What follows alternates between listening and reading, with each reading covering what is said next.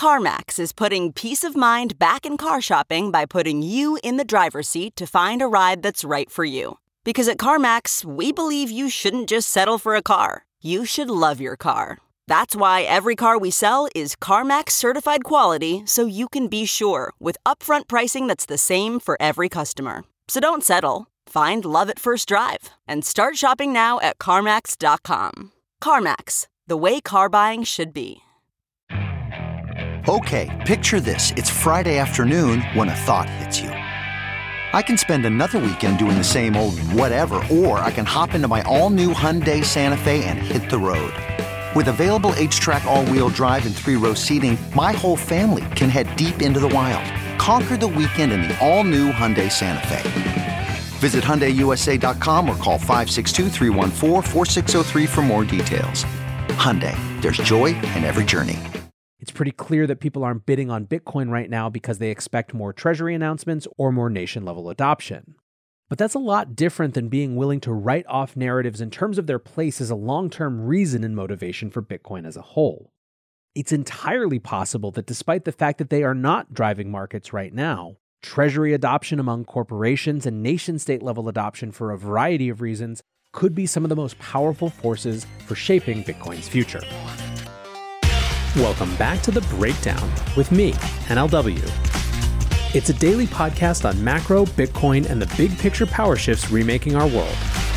The breakdown is sponsored by Nexo.io, Arculus, and FTX, and produced and distributed by Coindesk.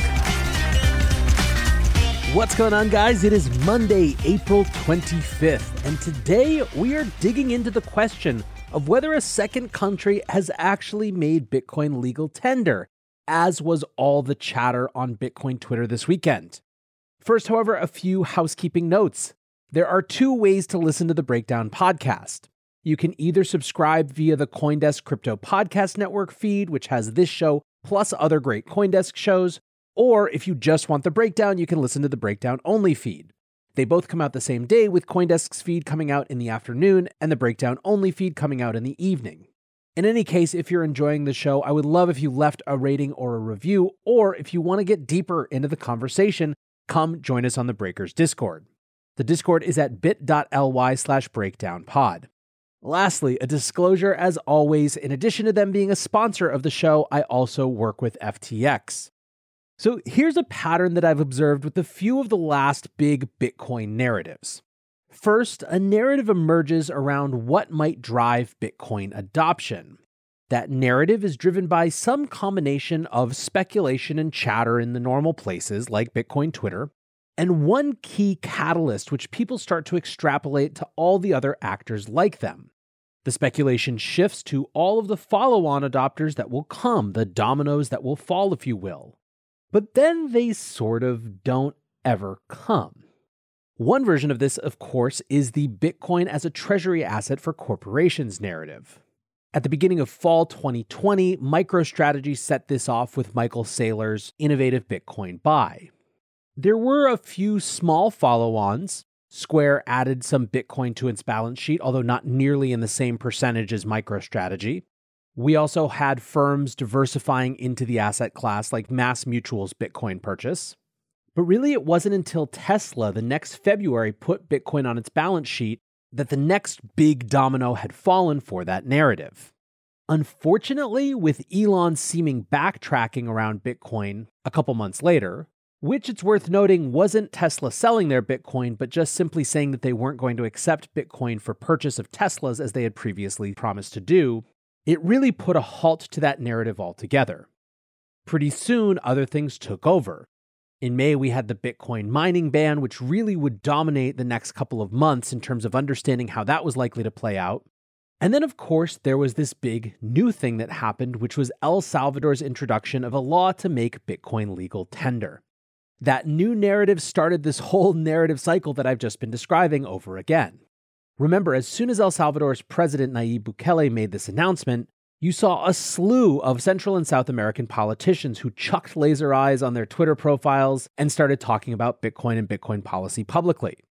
There has been a ton of debate about El Salvador specifically since then, but there's also been a big lingering question of who, if anyone, is the next country to make this sort of adoption. So let's check in on one of the countries that seemed like it might be a good candidate in Panama. At first, people thought this was going to be the next legal tender bill, but it became clear pretty quickly that it wasn't. Instead, Panama's Bitcoin and crypto bill is about adopting a regulatory framework for crypto assets in the country. From the Congressman Gabriel Silva, who introduced it, the bill seeks to, quote, give legal stability to crypto assets in Panama and develop the crypto industry in the country to attract more investments and generate more employment. In addition, the bill seeks to have the Panamanian government adopt blockchain, quote, to increase transparency and efficiency in procedures. Well, last week that bill moved forward. Panama's Legislative Assembly's Economic Affairs Committee approved the bill. Silva tweeted, Crypto law approved in first debate. This project is important because gives legal clarity to the optional use of crypto assets in digital economy platforms, creates employment and promotes financial inclusion. Look for blockchain technology to be used in the public sector. The project underwent some changes in the first debate. For me, it can be improved. We await your comments so that we can improve it in the second debate. Moises Gali, a Panama government blockchain advisor, also did a thread about the bill. He wrote, and I'm summing all this up, not directly quoting, that some of the key points include the use of crypto assets as payment as a quote means of expression of contractual and monetary freedom in Panama. Basically, crypto can be used for normal payment things. He, like Silva, goes to pains to say that this law is not compelled, suggesting to me that they have been acutely aware of the criticism of El Salvador's Bitcoin legal tender law compelling merchants and individuals to use it. The bill also specifically calls out what is frankly a sort of weird set of assets as those who can be used for this type of payment, including XDC, XRP, Algorand, Stellar, IOTA, Elrond, Bitcoin, Ethereum, and Litecoin.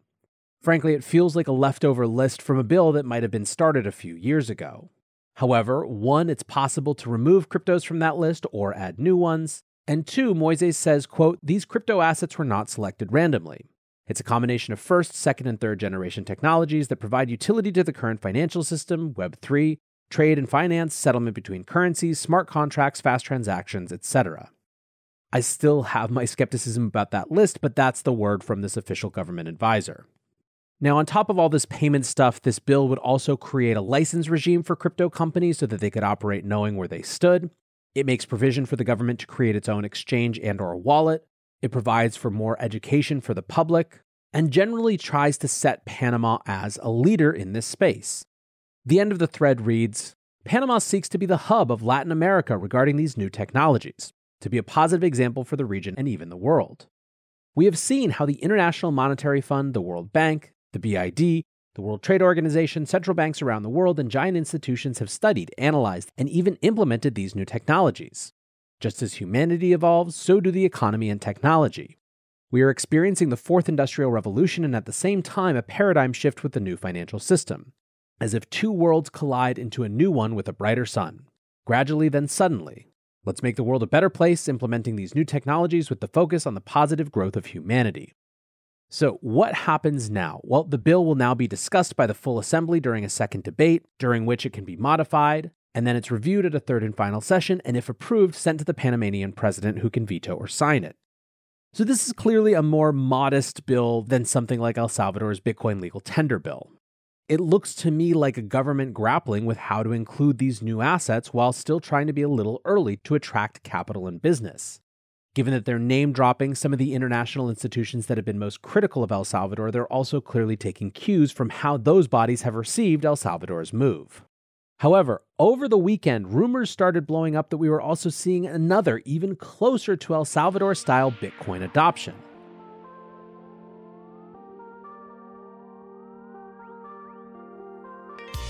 Looking for ways to step up your crypto game? Then go with Nexo. For starters, you get free crypto for each purchase or swap. How about earning guaranteed yields? Up to 17% paid out daily. Ideal for you hardcore hodlers. You don't even need to sell. Instead, borrow instant cash against your assets.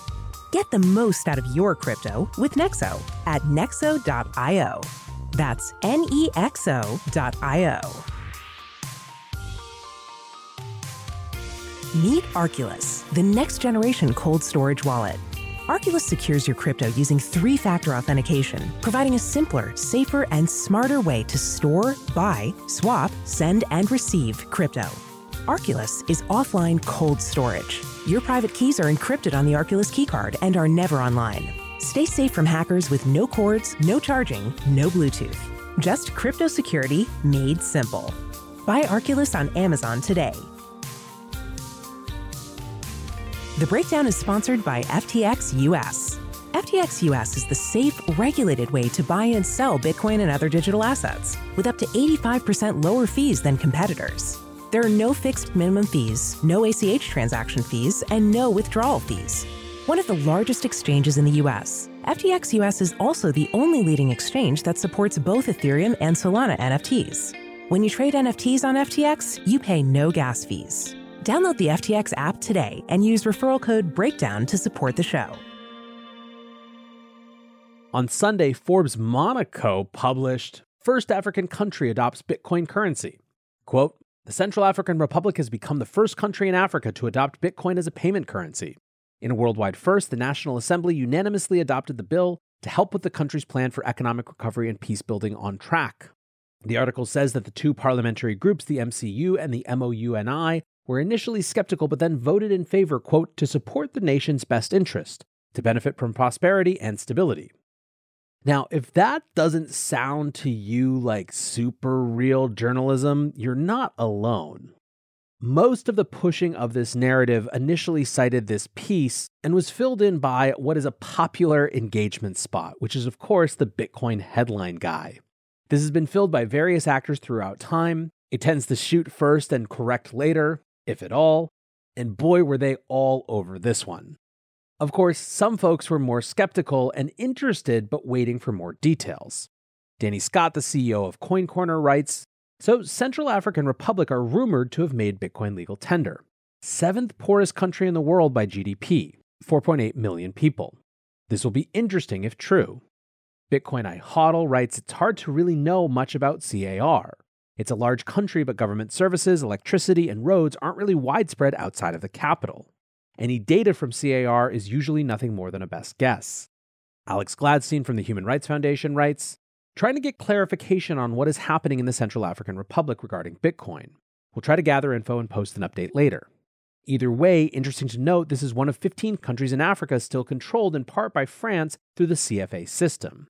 Bitcoiner friends and French speaking West and Central Africans say the announcement is not newsworthy, so likely not another El Salvador. But I guess we'll find out more this week. Now, the CFA Monetary Alliance is an economic system we should really do more on sometime on this show. But as Alex points out, one country from that alliance breaking out of it would be somewhat surprising. Now, later, other sources were cited that made it seem like this is actually a little bit closer to something like Panama than El Salvador. Samson Mow, formerly of Blockstream, who is now completely focused on nation state level adoption, tweeted Here's a better source than Forbes on adoption in the Central African Republic. It's crypto, not Bitcoin. There is a law and it passed, not a draft. They want new tech to bypass legacy financial systems. Central banks are bad. Mixed bag. On top of any of the real details, there was also a lot more skepticism in the context of the Central African Republic about the viability of a Bitcoin plan than even there has been in a place like El Salvador. Fuzzy Trousers on Twitter writes Other fun Central African Republic facts for context GDP per capita equals 448 among the 10 worst in the entire world. 75% have access to running water, 27% have access to a toilet, 14% have access to electricity, and 13% have access to the internet. But sure, Bitcoin is the answer. Now, it's hard for me to exactly get a handle on this one without knowing more about the situation in the Central African Republic. Despite its small size, the political situation is immensely complex. They are currently embroiled in something of a civil war, or at least low grade but ongoing armed violence. I will try to stay on top of this story to see if and what more comes out, and if it really does advance our understanding of the game theory of these smaller countries trying to pass pro Bitcoin and pro crypto legislation. One more that's kind of on the opposite end of the economic spectrum, given that we're sort of doing a geopolitical Bitcoin roundup. In France, the sitting president Emmanuel Macron has beat his biggest contender, Marine Le Pen, for the French presidency. The final tally in the second round of elections was Macron with 58.54% and Le Pen with 41.46%. This election was being watched with more intensity than usual.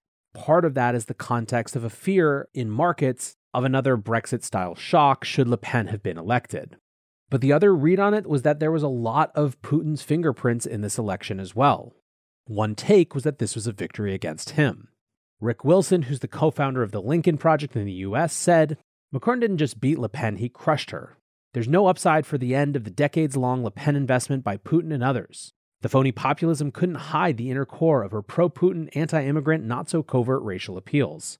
Putin was, as Macron ably pointed out in one of the most decisive debate performances in history, her banker. Michael McFaul, the former U.S. ambassador to Russia, says Le Pen in France and Johnson in Slovenia losing on the same day is a giant victory for the renewal of democratic values in Europe and a huge setback for populist nationalism. Maybe the global tide is turning?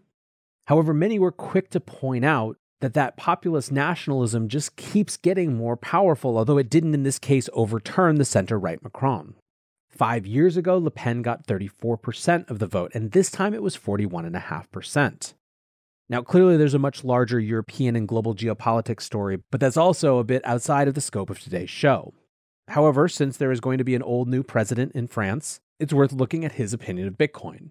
First, his competitor Le Pen was anti Bitcoin back in 2016 stating that it was an idea that emanated from, quote, the powerful Wall Street business lobby, which is a bit of a head scratcher. Since then, her stance has softened somewhat, but she still wanted strict regulation. Now, in terms of Macron, the Block actually recently did a piece all about this. The TLDR is that Macron seems to be broadly for this pan European policy approach with MiCA out of the EU Parliament and a robust regulatory environment, while also still couching it in the language of France supporting innovation. In a recent interview with a French crypto website, Macron said France will pay close attention that the text does not prevent innovation and remains as neutral as possible in terms of technology, referring to the MiCA legislation. He also said, What is happening should also lead us to move much faster on the subject of the digital euro. My desire is for Europe to be a central player in contrast to what has happened so far. I want to specifically ensure that European players master the technological building blocks associated with Web3 and the metaverse so as not to depend on American or Chinese giants. He said that broadly this was a part of developing France's entrepreneurial and technology sector. Quote, this is why I have set the objective by 2030 of emerging 100 French unicorns and 10 European giants. French innovation, audacity, and genius have made our greatness and our success. So I sort of think more business as usual when it comes to what France is likely to represent in the European crypto discussion. Now, finally, as we wrap up, I want to go back to the point that I was making about these Bitcoin narratives. And I want to be clear that I'm not cynical. These last two narratives, in terms of Bitcoin as a corporate treasury asset, as a reserve asset, and Bitcoin as a national asset for countries or even just emerging markets. These both involve extremely laborious change processes with a huge number of stakeholders, tons of consequences, and many pitfalls and traps along the way. Of course, all of us who are on Twitter day in, day out and listening to this podcast and reading newsletters, we live in a world of expectations of speed. We live at internet speed. We want change to happen at that speed as well, but that's just not how it works. I certainly think that in the short term, we can judge narratives on their ability and favorability with market participants. It's pretty clear that people aren't bidding on Bitcoin right now because they expect more treasury announcements or more nation level adoption. But that's a lot different than being willing to write off narratives in terms of their place as a long term reason and motivation for Bitcoin as a whole. It's entirely possible that despite the fact that they are not driving markets right now, treasury adoption among corporations and nation state level adoption for a variety of reasons could be some of the most powerful forces for shaping Bitcoin's future. For now, I want to say thanks again to my sponsors Nexo.io, Arculus, and FTX, and thanks to you guys for listening. Until tomorrow, be safe and take care of each other. Peace. Hey, Breakdown listeners, come join Coindesk's Consensus 2022, the festival for the decentralized world, this June 9th through the 12th in Austin, Texas. This is the only festival showcasing and celebrating all sides of blockchain, crypto ecosystems, Web3, and the metaverse, and is designed for crypto newbies, investors, entrepreneurs, developers, and creators. Don't miss speakers like Cathie Wood, SBF, CZ, Punk6529, and Joe Lubin to name just a few. Use code BREAKDOWN to get 15% off your pass at Coindesk.com slash consensus 2022.